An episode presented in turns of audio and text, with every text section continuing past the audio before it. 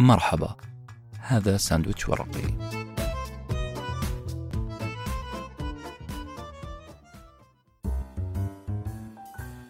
مرحبا مرة أخرى نقدمها لكم من استوديو ساندويتش ورقي وبرنامج نقطة آخر السطر. المكتبة العربية جماعة حاول جاهدة أنها تلحق بكمية النشر العالمي الضخمة المخيفة. أعتقد أنها تبلي بلاء حسنا. لكن الأرقام مخيفة.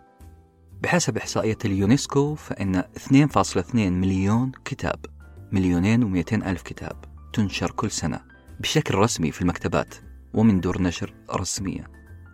هذه الإحصائية نزلت في عام 2019 اليونسكو تتبعت دور النشر حول العالم من 2003 إلى 2019 وطلعت لنا هذه الإحصائية.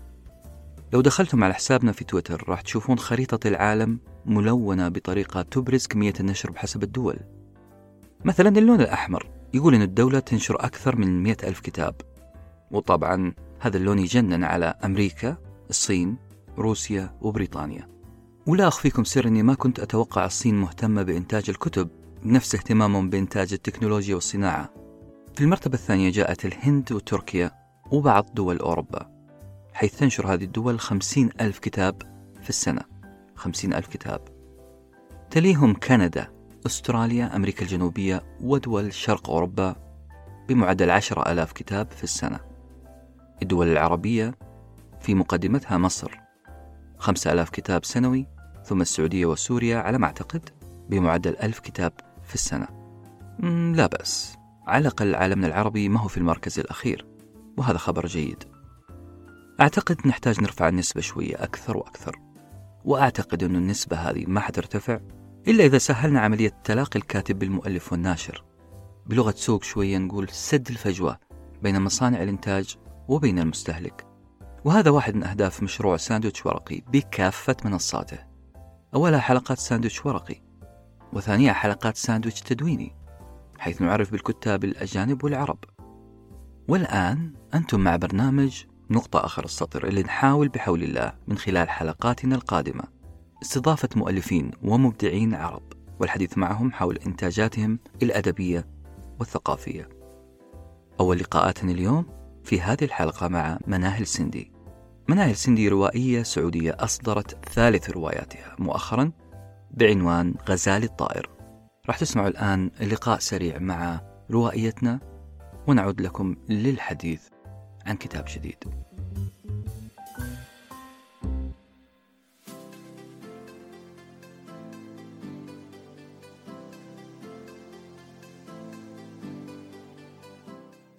أصدقائنا المستمعين والمستمعات حياكم الله مرة ثانية. معنا اليوم ضيفة أو بالأصح ما نقدر نقول عنها ضيفة لأنها صنعت معنا حلقات كثيرة. لقاءنا اليوم مع روائية ثالث رواياتها سترى النور قريبا بعنوان غزال الطائر. معنا الأستاذة مناهل.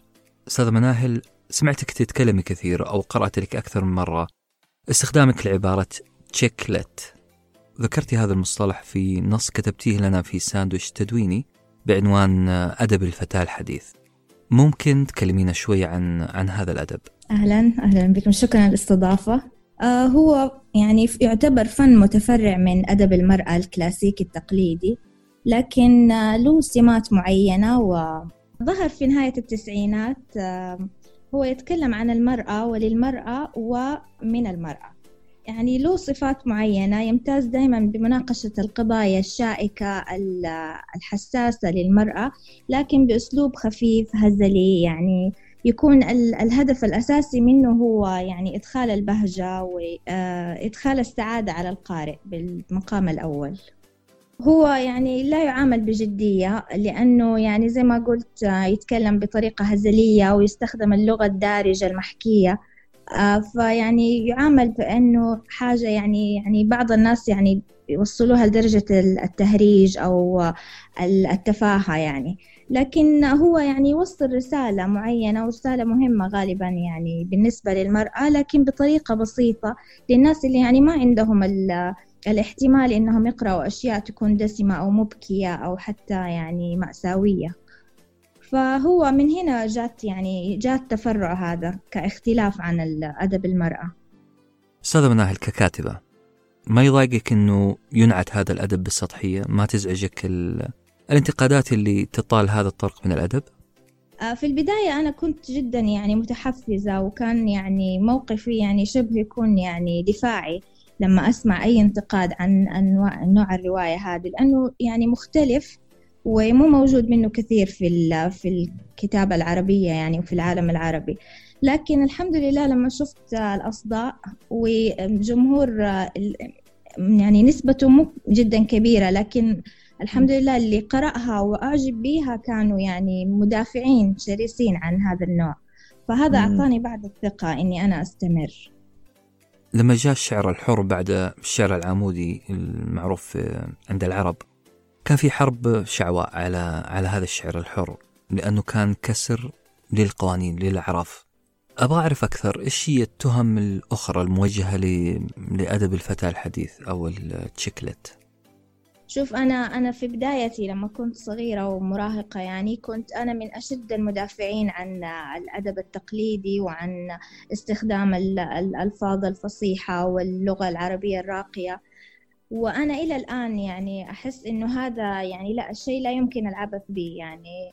هذا فن موجود وهو له كل الاحترام والتقدير. لكن أشوف إنه يعني لا يوجد ضرر إننا إحنا ندخل نوع تاني على جانب. آه، نوع يكون آه، يعني زي ما بيقولوا فرايحي. ويعني عارف اللغة العربية لها هيبتها ما نقدر نستخدمها كده في في المزح وفي تناول الأشياء بطريقة بسيطة. أيوة. اللغة الفصيحة أيوة. فلما نستخدم هذا النوع كنوع جانبي ممكن يعني يكون زي أدب صالح لل زي ما يقولوا للمصايف للإجازات. آه، ممكن يكون موجود بجانب الشيء اللي هو أساسا يكون آه، يعني له مكانته.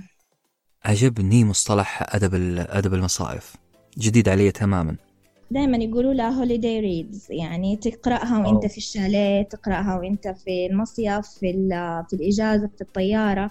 فهذا هو نوع من نوع الأدب اللي تقرأه ويعني ما يعني ما يعني يجيب لك طاقة سلبية أو يجيب لك كآبة. أنت متأكد وأنت بتقرأه مع إنه هو بيناقش يعني قضية تكون مهمة لكن أنت متأكد إنه ما راح يجيب لك يعني شوية اكتئاب أو إحباط. فأنا أشوف إنه الأدب الراقي الكلاسيكي له كل الاحترام والاهتمام لكن نقرأه في أوقات معينة وهذا النوع من الأدب البسيط الخفيف برضه له أماكنه المعينة وله مناسباته. تأثرتي بمين من الكاتبات العرب والأجانب؟ الكتاب الأجانب طبعا لأنه هو أساسا فن أجنبي فيعني الرواة فيه غالبا أجانب.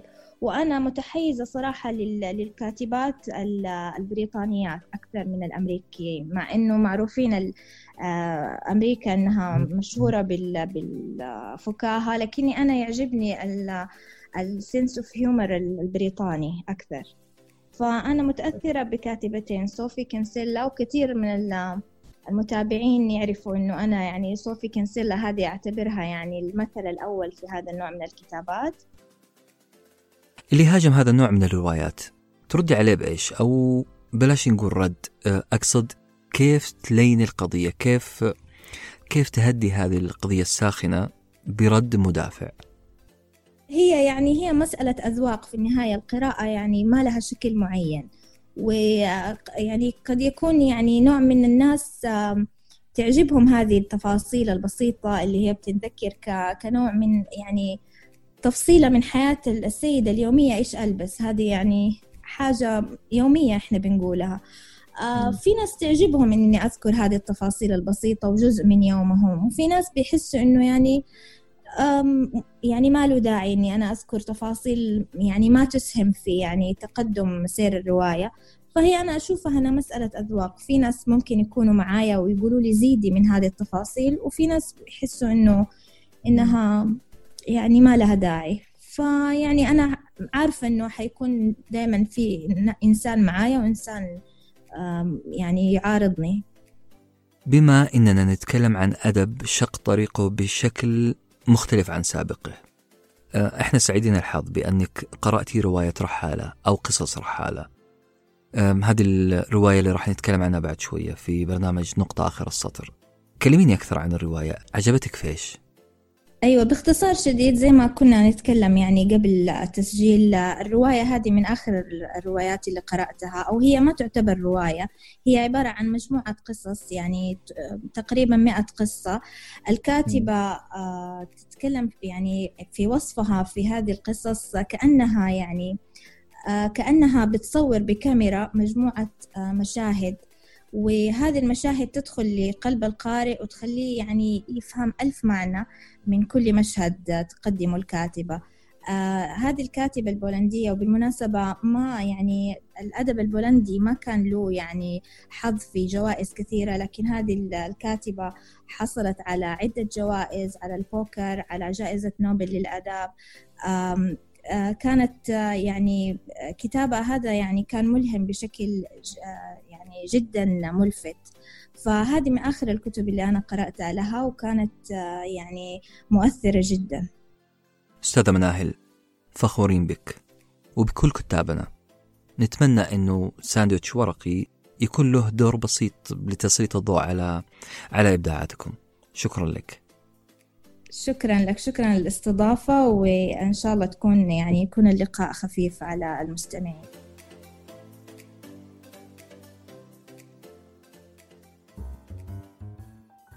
أهلا وسهلا بكم أعزائي المستمعين والمستمعات مرة ثانية في برنامج نقطة آخر الصدر. كتاب جديد راح نتكلم عنه اليوم. كتاب مميز. نبدأ بالمؤلفة. هي أول بولندية تحصل على جائزة نوبل في الآداب. يسارية عنيدة منتقدة دائما لسياسات حكومتها البولندية منتقدة للأعراف منتقدة للقيود التي وضعها المجتمع لذلك فقد خصصت لها دار النشر حراسة خاصة. هذه المؤلفة البولندية عندها اهتمامات بالبيئة وتعتبر نباتية متعصبة. هيئتها لا تخلو من التمييز والاختلاف لأن معظم طلاتها بضفائر أفريقية جعلت من هذه الطلة كاريزمية بعض الشيء. كتبت رواية أو مجموعة قصص اسمها رحالة.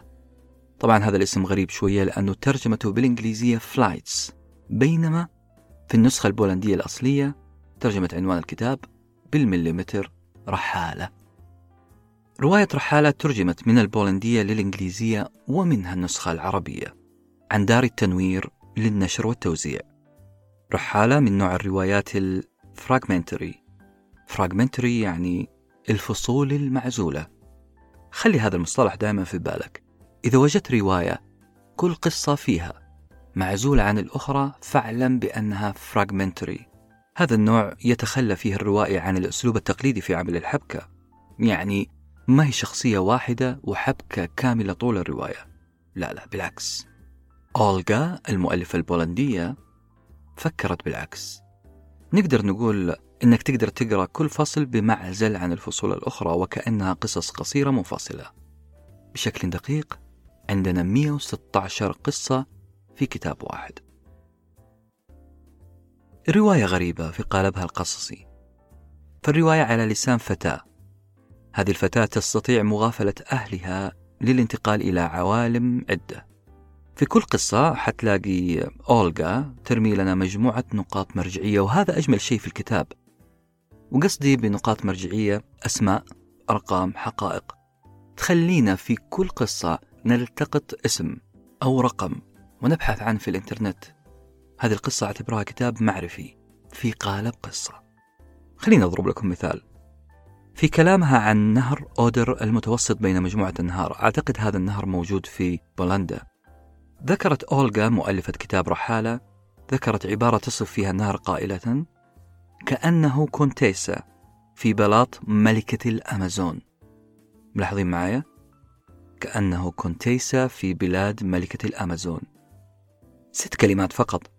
استحوذت هذه الكلمات على تركيزي بل امتلك كل تركيزي. تشبيهها لنهر وسط مجموعة أنهار بأنه كالكونتيسا. ليش يا ترى أولغا شبهت هذا النهر بزوجة أحد النبلاء الكونتيسا؟ استفزني كذلك شيء آخر عبارة ملكة الأمازون. لأني سألت نفسي سؤال هل الأمازون لها مملكة وملك وملكة؟ اللي أعرفه أنه الأمازون نهر في أمريكا الجنوبية وأنه ثقافة الأمازون هي ثقافة نوعا ما ثقافة غابات. نسمع قصص وبعض الحكايات عن ما يحصل في هذه الغابة لكن اضطريت للرجوع إلى مصادر أخرى عشان أتأكد ما هي مملكة الأمازون لتظهر لي المفاجأة. الأمازون هي مملكة أو بالأصح شعب من النساء فقط وهذه أسطورة على فكرة. هذا الشعب أو هذه المملكة من النساء مقاتلات على مستوى رفيع. هن أول من روض الخيل ووظفها للمعارك. هذا المجتمع النسائي اللي اسمه مملكة الأمازون لا يوجد فيه رجل أبدا يعني ما فيه أخ يصرخ ولا أب يتأمر ولا زوج ينكد عليك حياتك. عالم فانتزي تأسر فيه المرأة من يعجبها من الرجال وتقتل الباقين. أعتقد أنه عالم مثالي للبعض. لكن هذه المملكة عشان تحافظ على النسل وتكثر أعداد المملكة النسائية فإنهن أوجدن يوم واحد للسلم مع جنس الرجال. والهدف من هذا اليوم السلمي هو هدف عملي بحت التكاثر فقط وضمان حفظ النسل. ملاحظين يا جماعة أنه كلمة مرجعية واحدة مملكة الأمازون. أضافت للسكيمة المتواضعة عندي وعندكم أرتال من الأوراق. عن هذه الثقافة عن هذه المملكة عن هذه الأسطورة. وعن الأساطير الإغريقية الأخرى. أولغا ما تركتنا في حالنا مؤلفة كتاب رحالة في قصة أخرى سمتها بالمطارات. تحدثت عن ظاهرة ما وراء المطارات. وهنا لفتة جميلة جدا. أولغا وكأنها بأشعة إكس. ورتنا ما خلف المطارات. بالأصح حاولت وصف كينونة المطار بوصف أنيق غريب. اسمعوا معي هذا المقطع.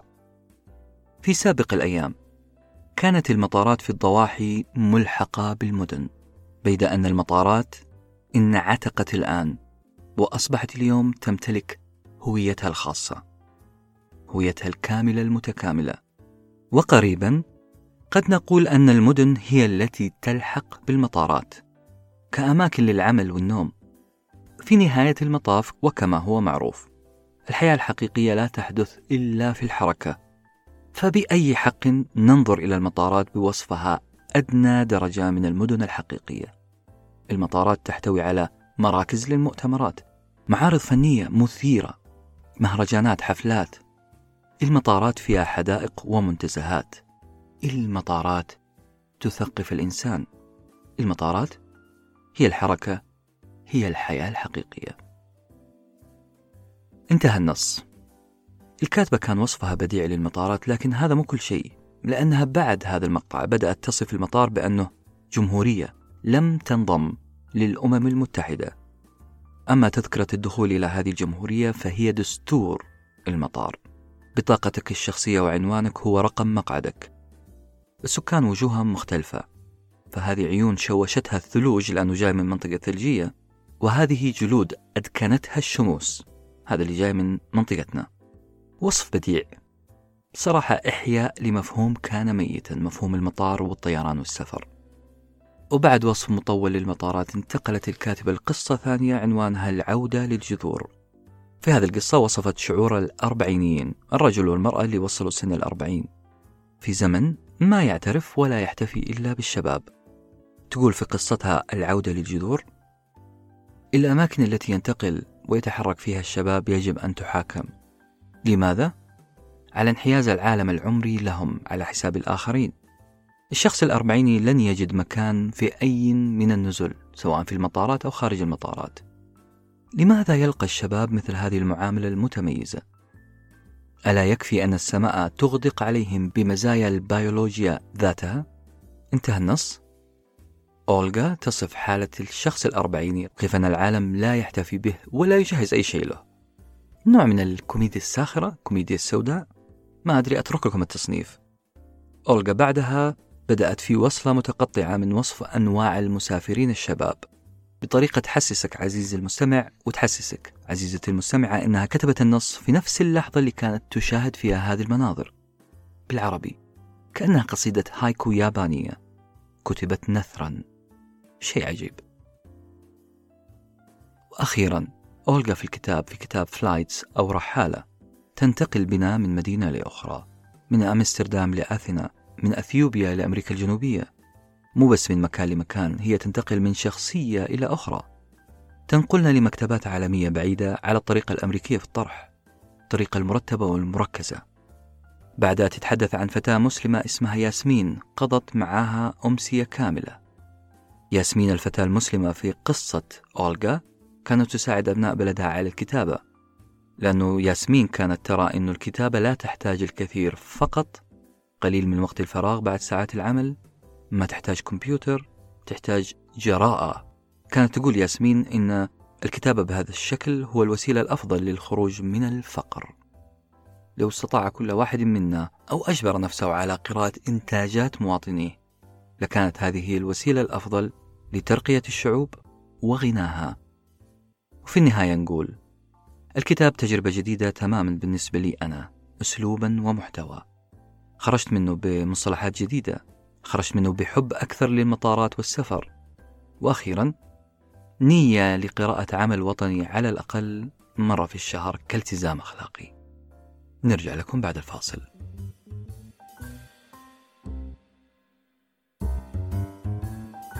مرحبا مرة أخرى أعزائي المستمعين والمستمعات مع ساندويتش ورقي ونقطة آخر السطر.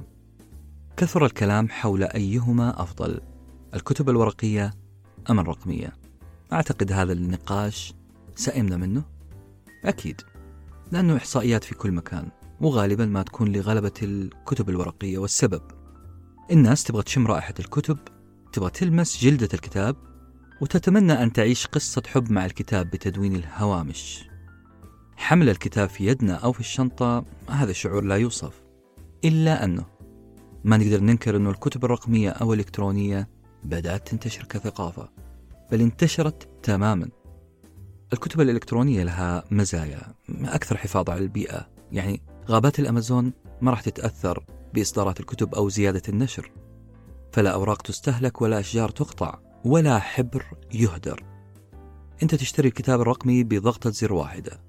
وتقدر تدون عليها الآن الهوامش. وعشان هذا الموضوع موضوع مهم بالنسبة لي ويمكن يكون مهم بالنسبة لكم كقراء. حنستضيف اليوم مؤسسة واحد من المشاريع الرائدة في مجال الكتب الإلكترونية العربية. التطبيق اسمه أبجد. معنا في هذا اللقاء الأستاذة إيمان حيلوز مؤسسة شركة أبجد. نسمع مع بعض هذا اللقاء السريع اللي أجريناه هاتفيا مع الأستاذة إيمان.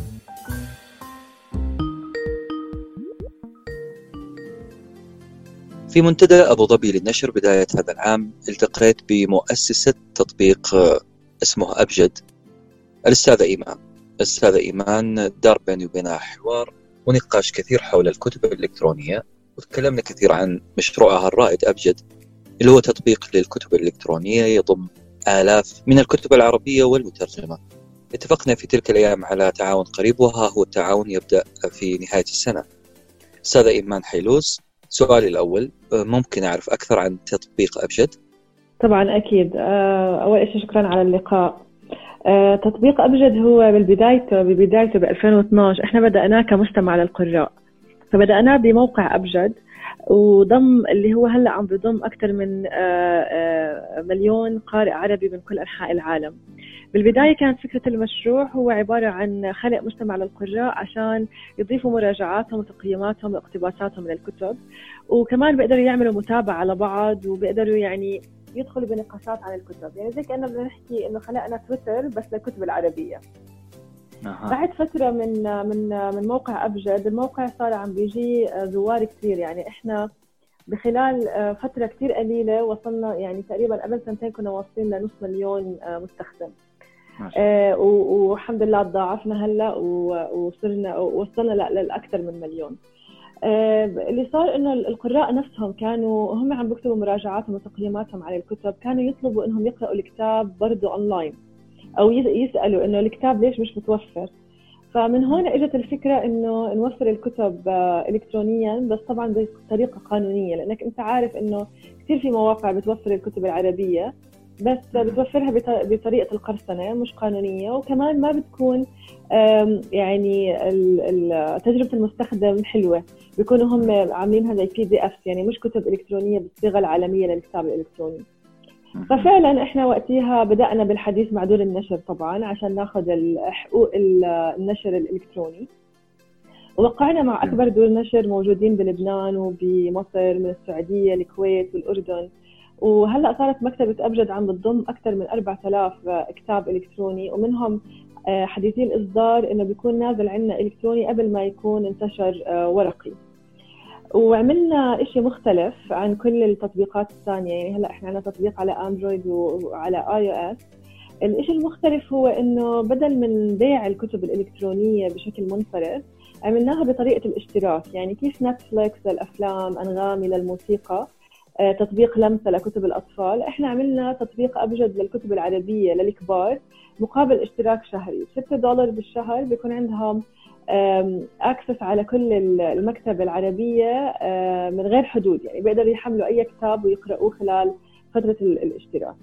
أها يعني كأني مشترك في مكتبة بمبلغ 6 دولار وأقرأ أي كتاب في التطبيق. مزبوط طبعا كل أسبوع آه، بيكون عندنا آه، إضافات جديدة من كتب جديدة. ما شاء الله. طيب بالحديث عن مميزات التطبيق والصيغة العالمية في الكتب الإلكترونية هل في رأيك هل تصالح القارئ العربي مع الكتب الإلكترونية؟ هلا ان آه هلا الناس متصالحين من زمان للكتب الإلكترونية لأنه الكتب العربية عم تتقرصن من عشر سنين وفي مئات الملايين من التحميلات للكتب البي دي اف المقرصنة. فهذا أكبر دليل مع إنه يعني شيء مؤلم هذا الرقم بس هذا أكبر دليل على إنه الناس عم تقرأ الكتب الإلكترونية حتى قبل ما توفرها دور النشر بشكل قانوني. فأنا اللي بشوفه إنه هو القراء جاهزين بس دور النشر هو اللي تأخرت كثير عشان تنزل نسخ قانونية من كتبها الكترونيا. هلأ هو في في شيء ثاني أنا دائما بحكي بحكي انه الكتاب الورقي دائما هو رقم واحد وهو الشيء اللي يعني اللي كلياتنا بنحبه. آه والكتاب الورقي ما عمره رح ياخذ مكانه الكتاب الإلكتروني أو الصوتي ولكن هو مكمل له لأنه مش كل حدا عنده القدرة على الوصول للكتاب الورقي، الكتاب الورقي بوصل للآلاف لمئات الآلاف بأقصى حد. بينما الإلكتروني والصوتي بوصل للملايين. يمكن تعتقدي إني موديل قديم وكلاسيكي في قراءة الكتب يعني أبغى الكتب الحقيقية لكن الحقيقة أنا مؤخرا اتجهت لتكوين مكتبتي الإلكترونية. الكتب الحديثة الإلكترونية دلعتني كثير. أنا أقدر الآن أثني الورق مثلا أكتب ملاحظاتي أسجل في الهوامش. أنتظر بس إنهم يطلقوا خدمة إطلاق راحه كتب من الأجهزة. ممكن نعمل لك إياها على تطبيق أبجد. أستاذة إيمان تسارعكم كبير ما شاء الله تبارك الله. اختلفتم علي خلال شهور. خطوتكم القادمة إيش؟ إحنا حاليا الحمد لله يعني مجتمع القراء عندنا عم بيكبر كثير وعم عم نتطور كثير تكنولوجيا خلينا نحكي. فتطبيق أبجد بآخر السنة رح تنزل منه نسخة جديدة. القارئ الإلكتروني نفسه رح يكون فيه مميزات أكثر. رح نعمل القراءة الليلية رح نضيف خصائص للقارئ الإلكتروني بحيث إنه نحسن كثير تجربة المستخدم. بالإضافة لهذا إنه إحنا كل شهر بنوقع مع ثلاثة لاربعه دور نشر جداد. فرح رح تنضاف كتب كثيره للمكتبه يعني هلأ حاليا عندنا 4000 كتاب طالع على التطبيق وقابلين للقراءة. ولكن وراء الكواليس في عندنا أكثر من 10000 كتاب إلكتروني عم بنتظروا منا تحويلهم لالكترونيا ويطلعوا على التطبيق. آه وراء الكواليس الشغل على تحويل الكتب لكتب إلكترونية آه موضوع كتير آه طويل ودقيق وفيه كتير شغل. عشان هيك يعني بنكون عم نطلع تقريبا كل أسبوع 100 ل 200 كتاب جديد. بس شوي شوي رح نكبر ورح تصير المكتبة أبجد هي أكبر مكتبة عربية. فالشيء اللي بنطمح له إنه كل كتاب عربي موجود يكون متوفر عندنا بطريقة إلكترونية قانونية طبعا ومش بي دي اف الكتاب الإلكتروني بالصيغة العالمية للكتاب. وهذا الشيء بيتطلب كثير آه، شغل مع دول النشر لأنه معظمهم بتكون الكتب ملفات الكتب اللي اللي بيعملوا عليها الصف يعني ما قبل الطباعة. كثير في منها بيكون ضاعت من عندهم مش موجودة أو الكتب القديمة. فإحنا عم نحاول نطور حالنا تكنولوجيا بإنه آه، آه، نقدر نوصل لحل معين بيساعدنا للغة العربية إنه بي بي آه، اثبتت الموضوع التحويل لكتب إلكترونية. جميل جميل. قبل فترة قرأت عبارة أو مريت على عبارة ال readability اللي هي تحويل النص إلى أسهل للقراءة أو شيء أسهل للقراءة. هي خصائص في شكل النص الخطوط كلها تلعب عامل كلها تلعب على وتر العامل النفسي كثير. يعني تصغير السطور تقليل عدد الكلمات في السطر الواحد تكبير الهوامش كلها تحسس القارئ بأنه قاعد ينجز القراءة وهذا عامل نفسي مهم. أعتقد أنكم وفقتم في في هذه النقطة. أستاذ أيمان أستاذ أيمان سؤال نوعا ما شخصي. مين كتابك وكاتباتك طبعا وكتبك المفضلين؟ آه يعني هو شوف أنا يعني ما في ما في حدا بياخذ محل رضوى عاشور في قلبي. فبقرأ كثير وبحب كثير آه، ال ال ال الكتب اللي حتى بنزلها من أبجد خصوصا كتب دار النشر اسمها دار التنوير. آه لكن رضوى عاشور هي بتضلها دائما رقم واحد. آه طبعا بحب رواية رضوى عاشور ثلاثية غرناطة والطنطورية هم أحلى روايتين آه بالنسبة لي لرضوى عاشور. مؤخرا نزل عندنا كتاب آه اسمه رحالة اللي هو هلأ حاليا اللي أنا عم بقرأ فيه. آه هو لكاتبة بولندية. هي الفايزة بجائزة نوبل عن الأدب.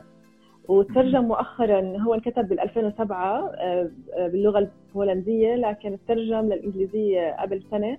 وبس هاي السنة تقريبا قبل شهر آه، نزلت الترجمة العربية من دار التنوير. فحاليا عم بستمتع بقراءتها يعني. أستاذ إيمان أنا سعيد بمشروعكم وسعيد بأي مشروع يخدم القراءة والثقافة في أي زمان وأي مكان. نشكرك ونستودعك الله أنت وأهل الأردن والعالم العربي كله إن شاء الله.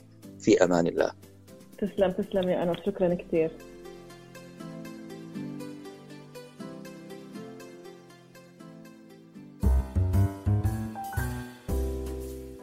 أعزائي المستمعين والمستمعات مرحبا بكم مرة ثانية. نشكر الأستاذة إيمان على هذا اللقاء. وقبل ما نودعكم ندخل إلى الفقرة الأخيرة عندنا بعنوان يخت لغوي. يخت لغوي هي فقرة تهتم بإثراء المستمع والوصول به إلى ذروة لذة المعرفة من خلال إبحارنا في عالم البديع اللغوي. نعم في هذه الفقرة إحنا نصطاد لكم مصطلح أو تركيب لغوي نتوقع أنه راح يثري حصيلتنا اللغوية ويرفع من منسوب بلاغتنا وقدرتنا على الإقناع نبدأ مع مصطلح غريب استخدمته البولندية أولغا في كتابها Flights المصطلح هو Venetian mask Venetian mask معناه الأقنعة الفينيسية. ذكرت هذا المصطلح في معرض كلامها عن معاناة الكتاب والمؤلفين. تقول أولغا إن الكتاب في حال الكتابة يتخلون عن كل زينتهم يبدأون في عملية أشبه بالتشريح. لظاهرة ما لا يراها إلا هم. الكتابة كما تصورها أولغا في إحدى صفحات الكتاب بأنها عملية قاسية يتخلى فيها الكاتب عن قلمه ومكتبه الأرستقراطي ويلبس بدالها حذاء الجزارين ويمسك بسكين التشريح. الكاتب في تصورها أشبه بجزار يرتدي boot الجزار يمسك بالسكين ويقوم بتقطيع الظاهرة إلى أجزاء. تقول أولغا الكتابة مهمة بشعة متعبة أكثر مما تتوقع. فالكاتب يعيش عزلة ينطوي على نفسه يبتعد عن كل اكسسوارات الحياة. فلا قلم من الريش. وركزوا معي الآن. ولا أقنعة فينيسية تخفي هويته. وأنا مضطر هنا أقول هذا مجاز بديع. جميل.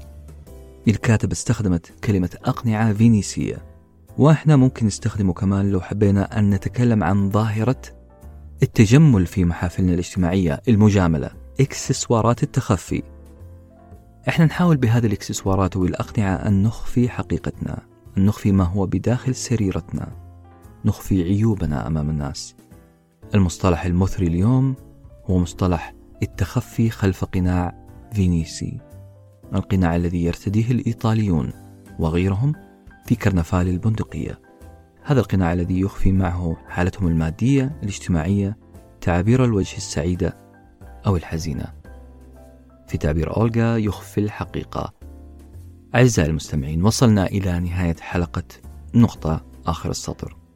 أتمنى أنا وفريق العمل أن نكون قد قدمنا مادة مثرية خفيفة ولنا لقاء قريب إن شاء الله في الحلقة الثانية من برنامج نقطة آخر السطر.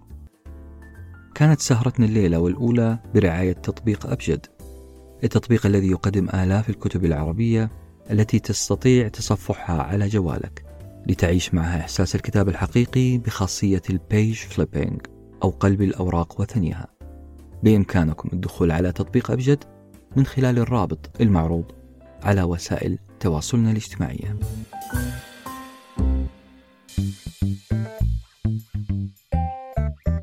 نقطة آخر السطر.